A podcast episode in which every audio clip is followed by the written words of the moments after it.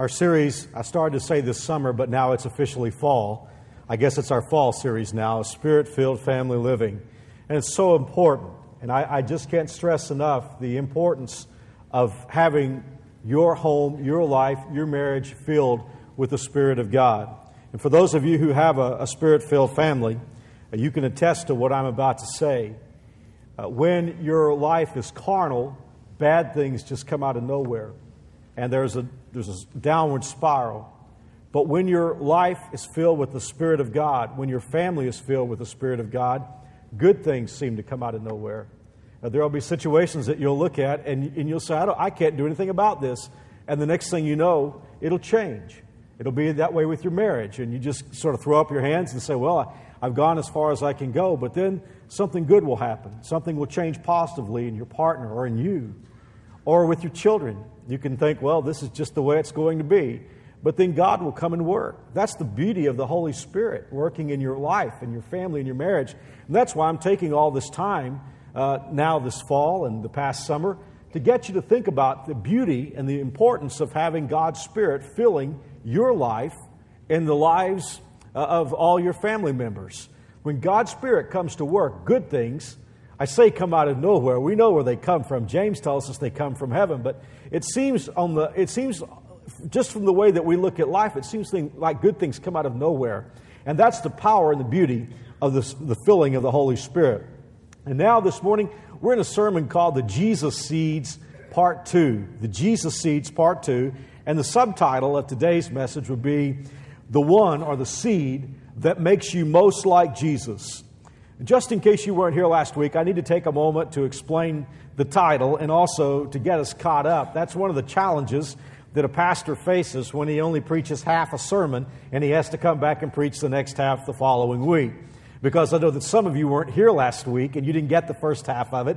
And even for those of us who were here last week, a lot of waters passed under the bridge in the last seven days. So I want to take just a few moments uh, to talk about where we were last week and, and how we got here. But and, and possibly there's someone here who's this is the first time you've ever uh, heard a message from this series. All summer we were working on a principle from the book of Galatians, chapter six, verse eight, where the Bible says, "The one who sows to please his sinful nature, from that nature will reap destruction." The one who sows to please the Spirit, from the Spirit, the Holy Spirit, will reap eternal life. Let us not become weary in doing good, for at the proper time we will reap a harvest if we do not give up. Every child of God, as we've said time after time this summer, has two natures. You have the old Adamic, uh, fleshly nature that you were born with, which is predisposed toward doing wrong.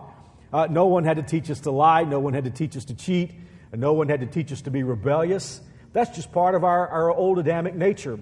When I say Adamic, I mean we inherited it from Adam. When we got saved, God did not take that away from us. It's that flesh, the carnal nature that Paul talks about in Romans 6 through 8. But we also got a new nature in the person of the Holy Spirit. The Holy Spirit came in to live in our lives, and there always is a contrast. Galatians tells us that. There is a contrast, a war going on, James says, between the old person and the new person. And that war is internal, it's going on inside of us. And so every, every thought you think, every word you say, every action you perform, every attitude that you hold is a seed. And you are either sowing toward the old person, the old nature, or you're sowing toward the Spirit of God. If you sow to the old nature, we've learned this week after week, there will be a harvest of death. Even if you're God's child, if you sow to the old nature, there will be a harvest of death. And it's not God punishing you. It's not you're being persecuted. It's not that you married the wrong person. It's not that you just got, had your kids switched at the hospital. It's just the fact that you've been sowing to the old nature and you're going to have a harvest of death. That's an axiom. That's just part of God's universe. But the good news is, if you take the thoughts and the actions and the attitudes uh, of your life and you sow those to the Holy Spirit, following the, the Spirit in your life, there will be a harvest of life, and nothing or no one can take that away from you. That is a promise of God. And we've been looking at three instructions for the child of God that are relational to what I just shared with you. These are all in Ephesians chapter 4. And by the way, I'm going to spend a lot of time the next few weeks in Ephesians 4, 5, and 6. Why? Because in those three chapters, especially, we find a lot about the filling of the Holy Spirit, not only what the filling of the Spirit is, but how it relates to our everyday lives. You know, of course, that the chapter numbers were not put there by the Holy Spirit. Men added the chapter titles, the numbers, to help us to, to navigate through the Scripture. They're beneficial, but they're not Spirit inspired. You do know that. So when you're in the book of Ephesians, we're in a body of text, and surely we're in three chapters, no doubt about that, but it all fits together because this is about the filling of the Holy Spirit. Now, in the last part of chapter 4, God's children receive three commands, and again, that are relational to what I just talked about. The first command is to put off the old self. What is the old self? It's the flesh, that Adamic nature that I just shared with you a moment ago, that part of us, that inherent part of us that's predisposed toward doing wrong. We are to put that off. God didn't say He would do it, He didn't say wait for God to do it. He said to me and to you, you put it off. You get rid of it. That old seed, the bad seed, the stuff that is wrong, and there's a list of that in the, also in the, in the book of Galatians and the book of Ephesians. God says, put it off. And then the second command is to be made new. And as I've been preaching to you, this is so wonderful. Accept who God says you are. See, we, we started out life being identified by the old self, the old person. We were identified by that part of us as predisposed toward doing wrong. That is how we accepted our first identity. But that's why Jesus came along and said, You must be born again and become a new person. Now, here's the challenge. When you are born again, you still have that old person. The challenge is to believe you are who God says you are. That's the challenge because, see, we still live in that old flesh and we still contend with it. But the beginning of the spirit filled life is to accept by faith who God says you are. Remember, the Bible tells us that God calls the things that, that are, are not as if they were. God looks at us and says this God says, You are His child, that you are an overcomer, that you have the faith which gives you the victory. God says your sins are washed away. Therefore, you are purified in God's sight. Whenever God opens the books of heaven and finds your name, the record of Christ is down below that. You start by believing who you are in Jesus Christ. If you let the devil, he will give you an identity. He will point out your faults. The Bible calls him the accuser of the brethren. But God is not the accuser of the brethren. God is the transforming one. He changes us. And then the challenge for us is to begin to believe who we are in God. Now, I can look at my life and find all kinds of failure, but I open the pages of God's Word and I discover that I'm God's child. I'm a joint heir with Jesus Christ. I'm an overcomer through the blood of the Lamb. I'm going to live forever and that I am going to walk on streets of gold someday. And when I read the Word of God, I accept who I am in God. That's the second part of this being made new. And now, here is the practical aspect of that, the third command putting on the new self. If I am who God says I am, then I am to live like God says uh, I should live because that's, that's who I am in Jesus Christ. My identity dictates to me how I should live. So there are the three commands put off the old self, accept your new identity, and then put on the new person. Um, I want to just take a moment and say something, and I'm, I'm, I said this in the early service, and I was nervous when I said it then, and I'm nervous when I say it now because someone may take me wrongly. But it's so important, I'm willing to risk that.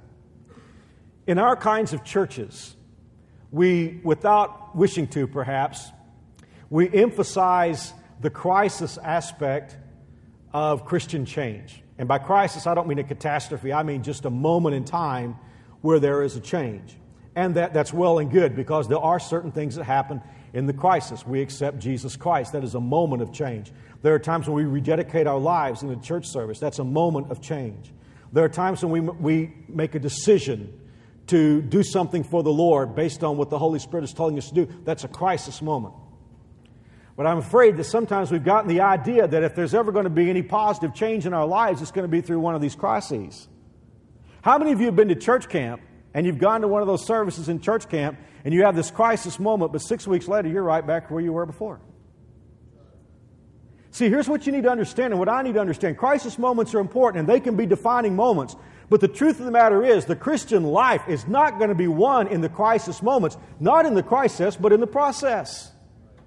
It's in that day by day living for God, day by day doing the right thing, thinking the right thing. It's planting seed, moment after moment, day by day, month by month, year by year, a matter of doing the right things. And I just want to say that to some of you because you keep waiting for this crisis moment. Man, God's going to stir me in church and I'm going to walk forward and have this transforming moment. Maybe it will happen. But for most of us, the victory will be found in the tough moments in life, just doing the right thing and thinking the right thing and saying the right thing and just layer by layer, situation by situation, living and thinking and doing what the Holy Spirit wants you to do. And the victory may not come like a bolt out of the blue, but it may come like the dawn.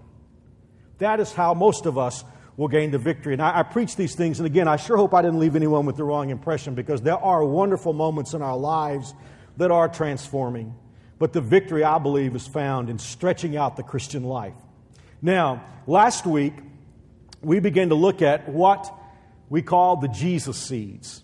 We've been talking about planting seeds, planting good seeds, but at the end of Ephesians chapter 4, there were three seeds that we call the Jesus seeds. And why do we call them that? Well, I, I shared with you last week. We call them the Jesus seeds because, number one, he talked about them all the time. Read the Sermon on the Mount, read the Olivet Discourse, read the teachings of Jesus, the parables, and you will discover he talked about these seeds all the time. Number two, he planted them more than anybody else. And number three, when you plant the Jesus seeds, you are more like Jesus than in any other time. Boy, I'm saying controversial stuff, and I know what I'm about to say may even be more controversial than what I said a moment ago. We have, in our generation, achieved a sort of pseudo sophistication in the American church. And we have been blessed with good Bible teaching. There are a plethora of Christian books. Christians have been lulled into a sort of pseudo sophistication because we know so much. But, friend, let me tell you something. You're not like Jesus Christ because you know so much about the Bible and you beat all your friends at Bible trivia. You're not most like Jesus Christ because you have this wealth, you have this wealth of Bible knowledge that you've accumulated by reading and studying and all that, all those things are, be, are to be commended. But I'm running into Christians all the time who seem to know a ton about the things of the Bible, the minutiae of the Bible, but a lot of them don't even know the first thing about planting these seeds that we're talking about. Maturity in the Christian life is not the stuff you know, it's in your ability to follow Jesus Christ. Jesus did not say, that he wanted his disciples to go start universities. There's nothing wrong with starting university, but they were to be followers of Jesus Christ and to go out and make more followers of Jesus Christ. So, what I'm trying to tell you is just because you and I may know a lot about the Bible, we may be able to answer a lot of our friends' questions, until we start planting these Jesus seeds, we really have not gotten where we need to be. So, it's a challenge for us this morning. It's a challenge for me. You're most like Jesus when you plant these seeds. Now, I know I'm taking a little time in review, but as I said a moment ago, the challenge for me is to go back and pick up what we got last week and put it together with what we're going to learn today. So if you'll grant me just a few moments, we'll review. Just for a moment, we'll review. What did we learn last week? First thing we learned before we can plant the Jesus seeds, we have to get rid of some bad seeds. So then, let's read the verse again. This is in Ephesians chapter 4, verse 31. Get rid of all bitterness, rage, and anger brawling and slander, along with every form of malice. You can't plant the Jesus seeds when these seeds are present in your life. First seed you have to get rid of is bitterness. Bitterness. How can you be like Jesus if you're bitter? The Lord Jesus was not bitter. Remember, He was the one who said, Father, forgive them, for they know not what they do, while they were crucifying Him. Our Lord was tender and gracious and compassionate with people. So if you're bitter today, you can't be like Jesus. That's the worst part of it. The second categorization of, of bad seed there is rage and anger. Rage and anger. You can't be like Jesus if you're filled with rage. You can't be like Jesus if you're filled with anger, even if it's an anger that manifests itself in a form of depression. And then brawling and slander. Brawling there, remember the word brawling was a colorful word that means to shriek like a raven, screaming, yelling. How can you be like Jesus if you're screaming and yelling at your husband or wife or children? If there's yelling and screeching going on, that's nothing like Jesus there. And slander, that's just saying bad things about people, either to their face or behind their back. And then malice, that's just bad acting. All, those, all these things we have to get rid of before we can sow the seed that makes us like Jesus. And then we begin to look at the first two out of three Jesus seeds. We looked at kindness Remember, kindness is that soft touch. that, that kind, that soft touch, not heavy handedness. And then compassion. That's the heart that, that cares and manifests its, its concern.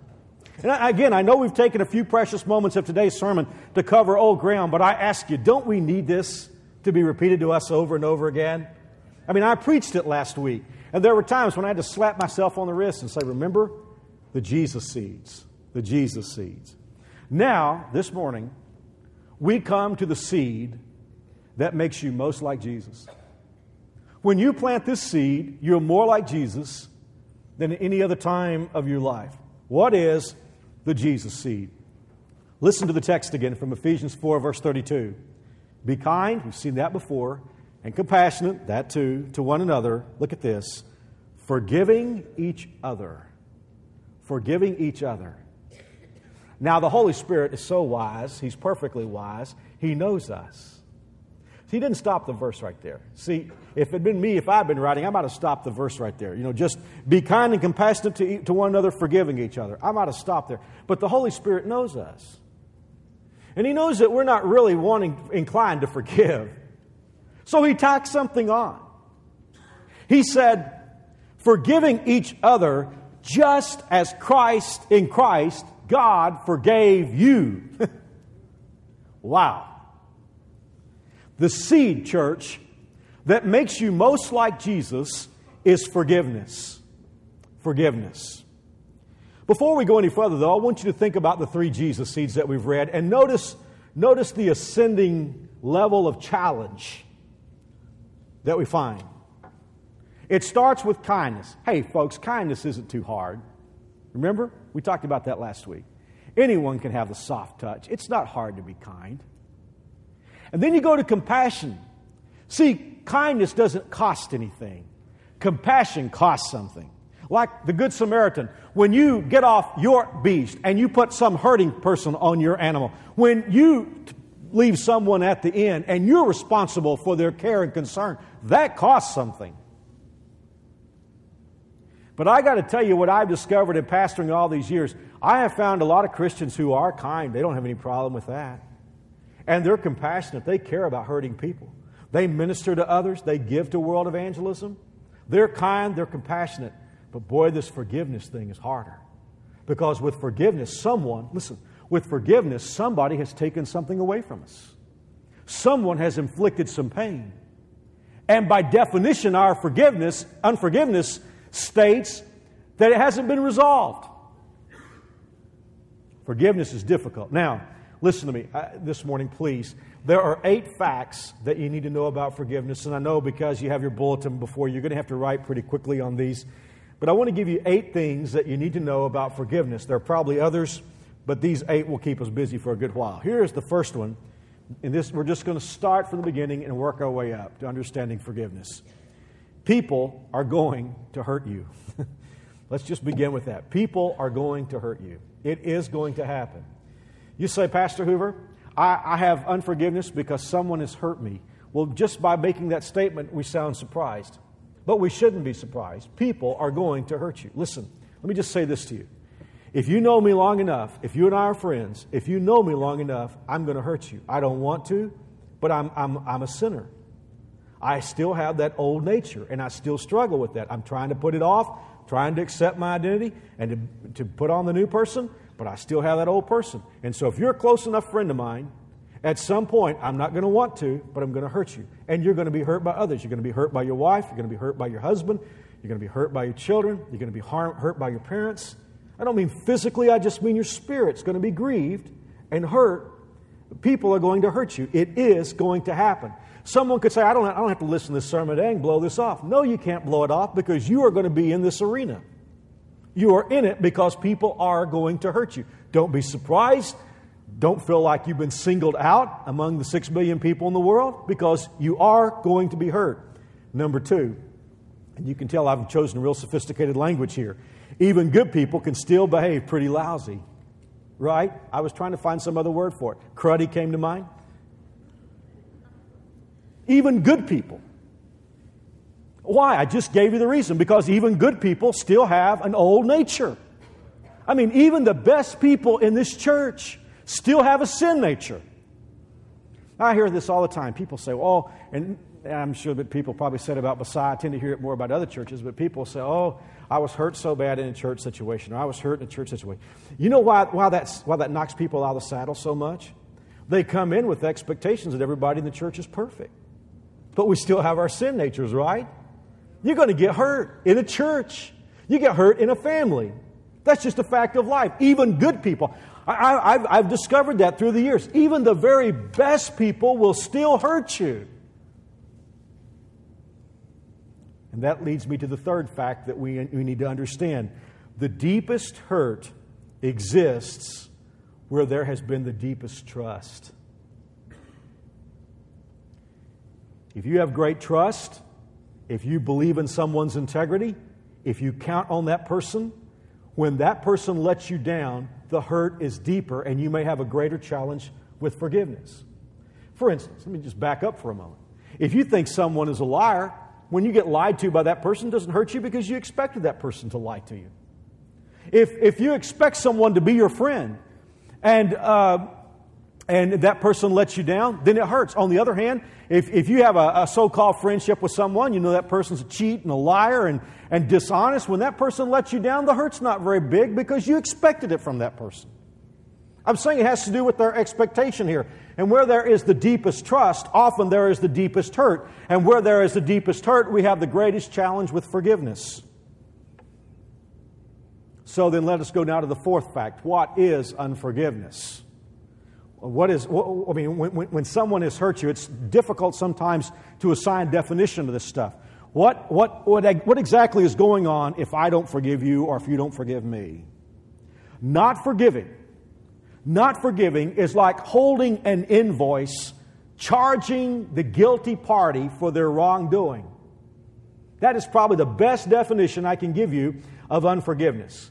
If I don't forgive someone, what I am doing, I am holding an invoice that says, You owe me. Let me give you fact number five. The message of unforgiveness is, You must pay me for the damage you have done to me. I am holding an invoice, and I'm not going to let you go until you pay me for the damage that you have done for me. So, what is unforgiveness? It's holding an invoice and saying, I'm not going to let go of the invoice until you pay. Number six, do you want to forgive? You say, Pastor, I, I, I you know, I'm going to forget. Well, make sure you understand what forgiveness is. Number six, true forgiveness is tearing up once and for all the invoice the invoice. True forgiveness is tearing up the invoice and saying, You do not owe me anymore. There is no longer any debt. I have torn it up. Whatever you did to me, however you hurt me, regardless of how much I trusted you, I tear up the invoice. You don't owe me anything anymore. For what you said, the bill is, the bill is forgotten. For what you did, the bill is torn up. The invoice is torn up. You don't owe me anymore. So whenever you see me, you don't have to think about that. When I see you, I'm not going to think about it anymore because I have torn up the invoice. And that leads me to fact number seven because there's someone who will say, Well, Pastor Hoover, I'm not about to tear up the invoice because if I did, I'd let the person off the hook. Well, let me ask you a question. Think again who are you letting off the hook when you forgive? Because number seven, often the greatest release is felt by the one tearing up the invoice. You say, Pastor, I have that person handcuffed in my mind. That person is handcuffed to me, and that person can't get away. Listen, if they're cuffed to you, are you not cuffed to them? I've discovered I have forgiven people that still dislike me greatly. But the joy for me is I'm not bound to them anymore. They don't owe me. God bless them. Go on, do other things. You know, even the unsaved world understands this. Even it wouldn't even take a saved person to rec- recognize the benefit there. Corporations all over the country write off bad debt. They're just not going to get paid. They don't want to think about it. They don't want to be part of their books anymore. They just write it off because they don't want to deal with it. And if it can even make sense in that arena, how much more should it make sense in the arena of the Christian life? I'm preaching to someone here today, and someone has hurt you, and you hold on to that. That invoice stays in your desk. Maybe you have it at the bottom of the desk. But if you would tear that up, it's, it's not just letting them go, it's letting yourself go. And then, number eight, and I just have this in here because the Holy Spirit had it in the last part of the verse. The ultimate forgiveness took place when Jesus tore up the invoice for your sins. Do we understand that today? The ultimate forgiveness took place when Jesus Christ tore up the invoice for your sins and my sins. Now, there's more to forgiveness than I've given you, but I think those will keep us busy for a while. Now, at the end of all that, someone could say, Well, Pastor Hoover, it's all well and nice. You preach this sermon on forgiveness, but I mean, really, I've got somebody in my life that I just can't afford to forgive. What they did to me is just too bad, and the hurt's still too deep, and I just am not ready to forgive them. After all, how bad can it be? It's not like getting drunk, or it's not like committing adultery or blaspheming God. How serious can it be? I can still come to church, I can still teach a class, I can still sing in the choir. I can still do all these Christian things and I don't have to forgive it. And by the way, nobody sees it, nobody smells it on my breath.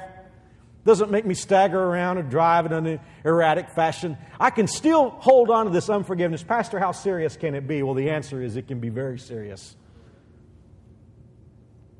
Let me share with you the startling things that the Bible says about the importance of forgiveness. The Bible has some very surprising, startling things to say about the importance of forgiving people. Let me give you the big one right out of the box. Our being forgiven, God forgiving us, is directly related to the way that we forgive others. This is found several times in the Gospels. Jesus said in Matthew chapter 6 verse 14, "For if you forgive men when they sin against you, your heavenly Father will also forgive you. But if you do not forgive men their sins, your Father will not forgive your sins. Now, to that person who would say, Pastor Hoover, I can't forgive, could I ask you, can you afford not to forgive? Can you afford it? I hope you're a lot better person than I am because I can tell you today I can't afford for the Father not to forgive my sins. Let me give you another one. Forgiveness affects our praying our prayer life. In Mark 11, verse 25, Jesus said, And when you stand praying, forgive if you have aught against any. So, I mean, think about that. Here we are. We're praying. We're, we're praying in church today. We're praying at home, praying at night, praying with our wives, praying with our children, praying in the car on the way to work. Here we are. We're praying. But what is God saying? God's saying, wait a minute. When you pray, Forgive. Let me give you a paraphrase Mark 11 25. But when you are praying, first forgive anyone you are holding a grudge against. In effect, what is happening here is when we go in to see God, if we don't have forgiveness in our heart, we get kept in the waiting room. Now, I, I know what it's like preaching in, in America in 2002. I, I know that someone is back there saying, Pastor, you've gone too far this morning.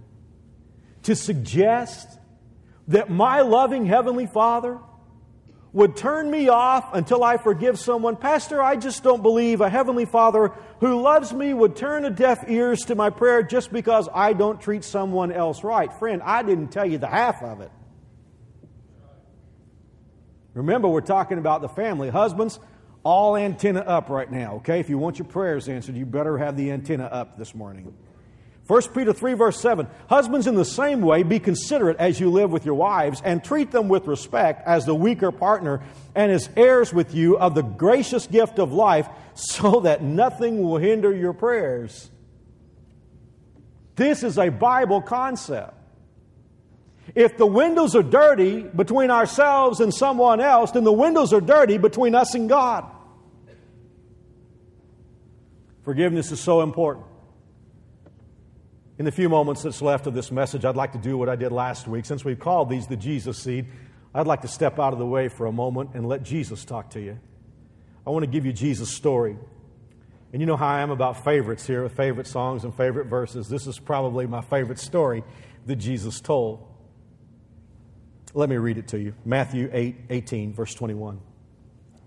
Then Peter came to Jesus and asked, Lord, how many times shall I forgive my brother when he sins against me? Up to seven times? Jesus answered, I tell you not seven times, but 77 times, or 70 times seven. Now, I think about this because, you know, with Peter, one of the things that when I think about Peter, he's a whole lot like me, and I have a lot of ideas when Peter talks what he's up to. Peter said, Lord, if somebody sins against me, do I forgive seven times? Is it up to seven times that I forgive them? Now, the rabbis in that day taught three times. And Jesus had been teaching, and Peter had been listening to him teach about forgiveness. So Peter is asking this question. He's saying, Lord, do I forgive up to seven times? But like I say, I think I know how Peter's thinking. Peter isn't wanting to know how many times he needs to forgive. What he's wanting to know is, Lord, when can I stop forgiving and bust him in the mouth?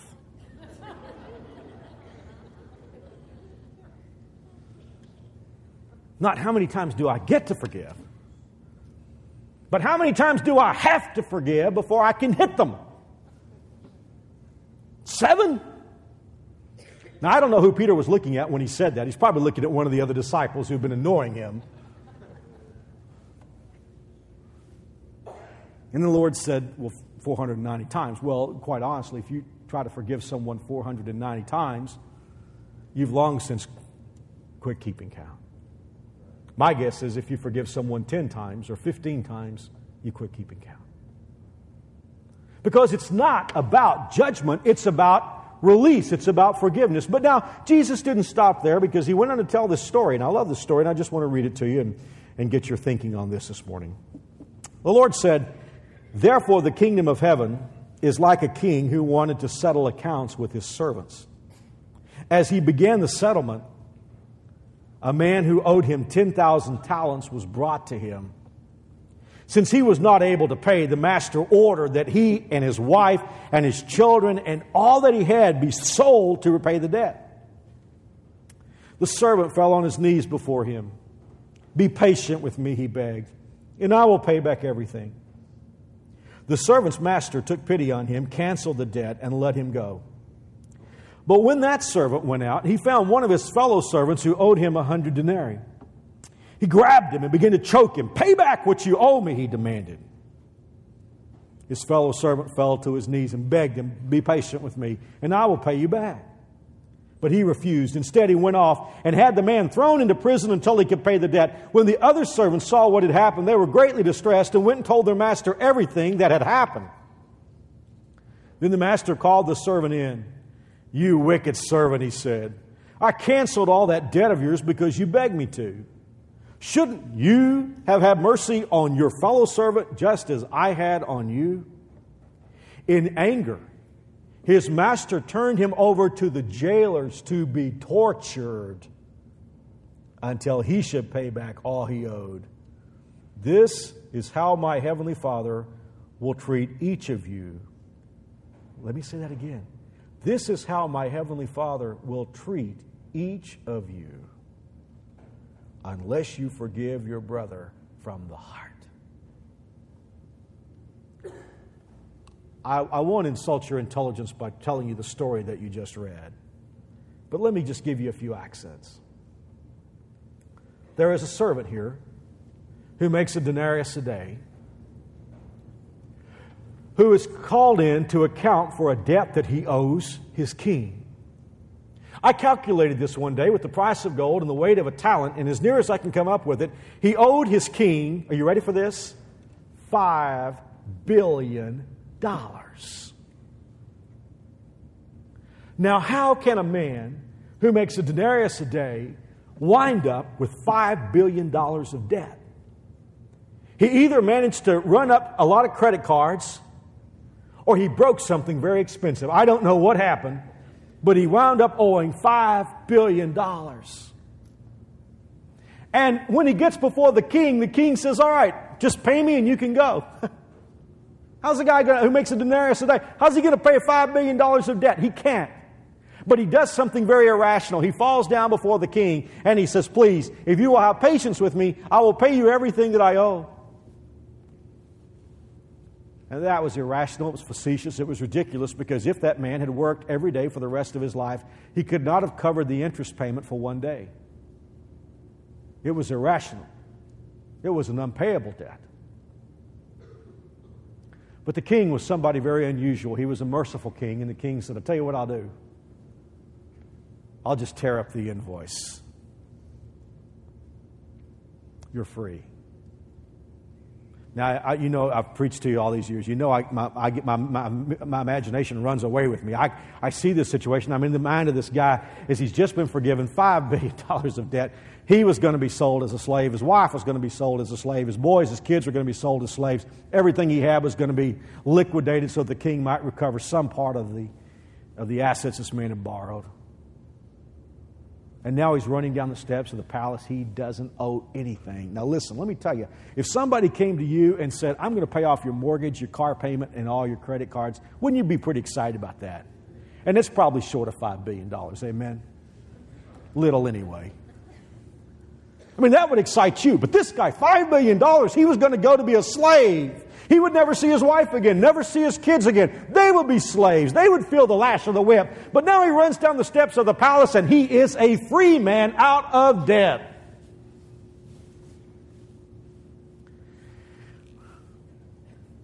But he sees a guy that he works with.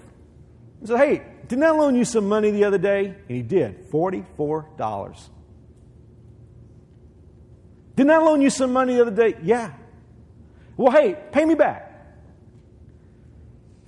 I, don't have it on me today. But if you'll just wait, if you just have a little patience with me, I'll pay you back everything that I owe you. And he could have. But this servant who had been forgiven $5 million debt, he wasn't interested in forgiving that day. Here's what he did. He had this guy, there was no bankruptcy in those days. He had this guy thrown into prison until he paid the $44 that he owed.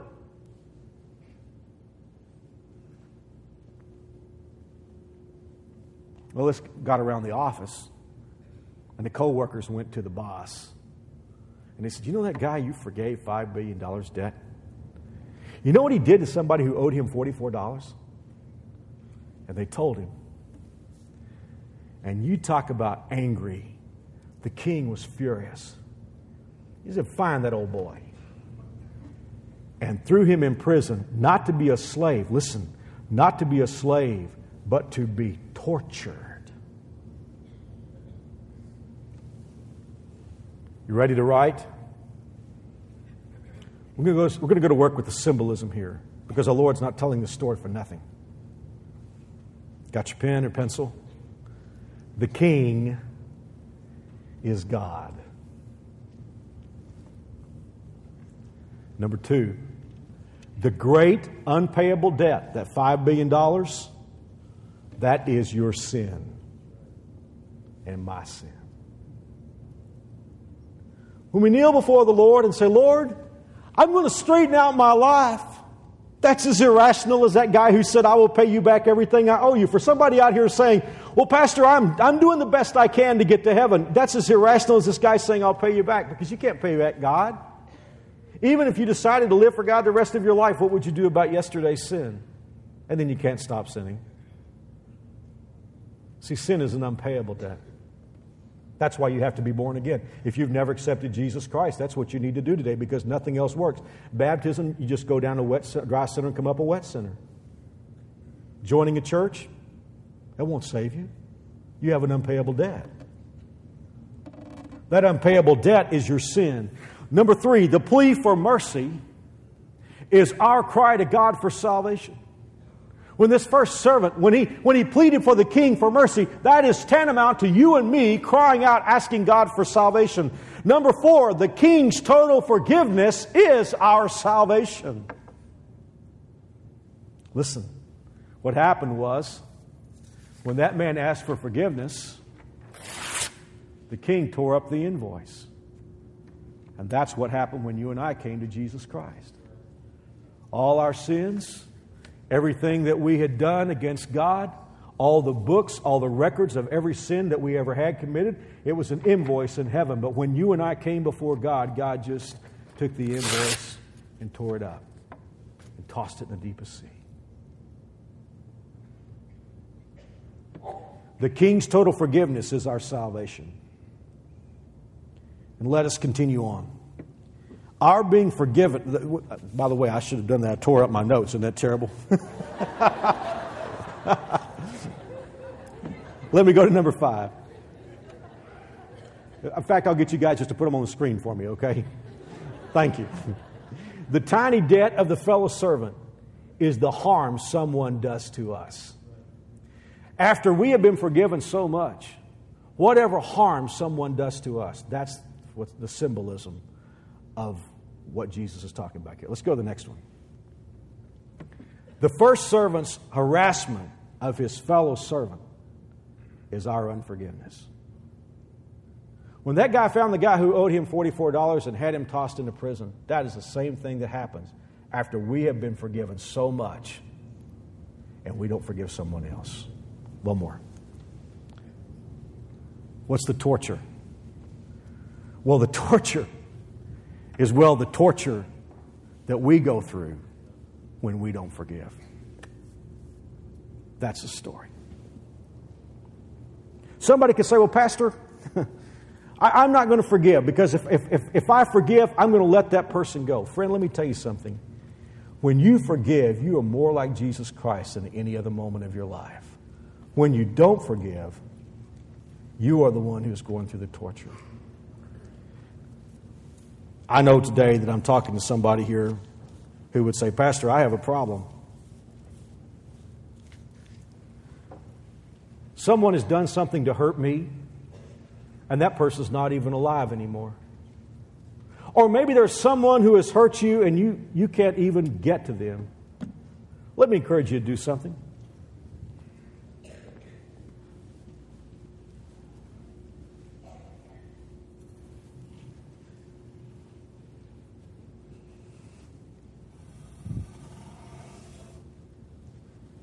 Just sit down in a chair and put a chair across from you, and in your mind, put the person who has hurt you.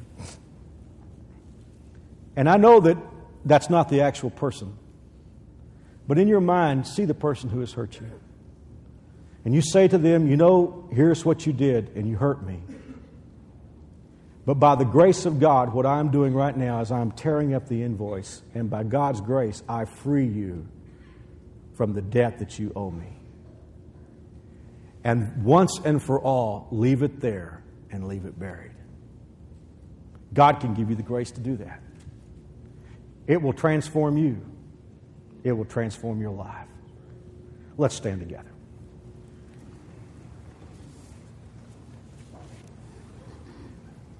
Father, in the name of Jesus, I thank you for what we've learned today.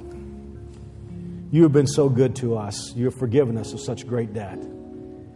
And then, Lord, sometimes we get wrapped around the axle of life when someone does something to hurt us.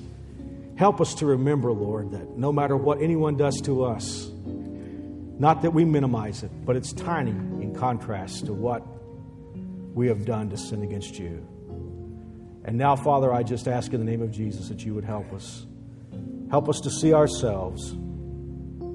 Help us to see what we could be if we would plant this Jesus seed. In Jesus' name I pray. Amen.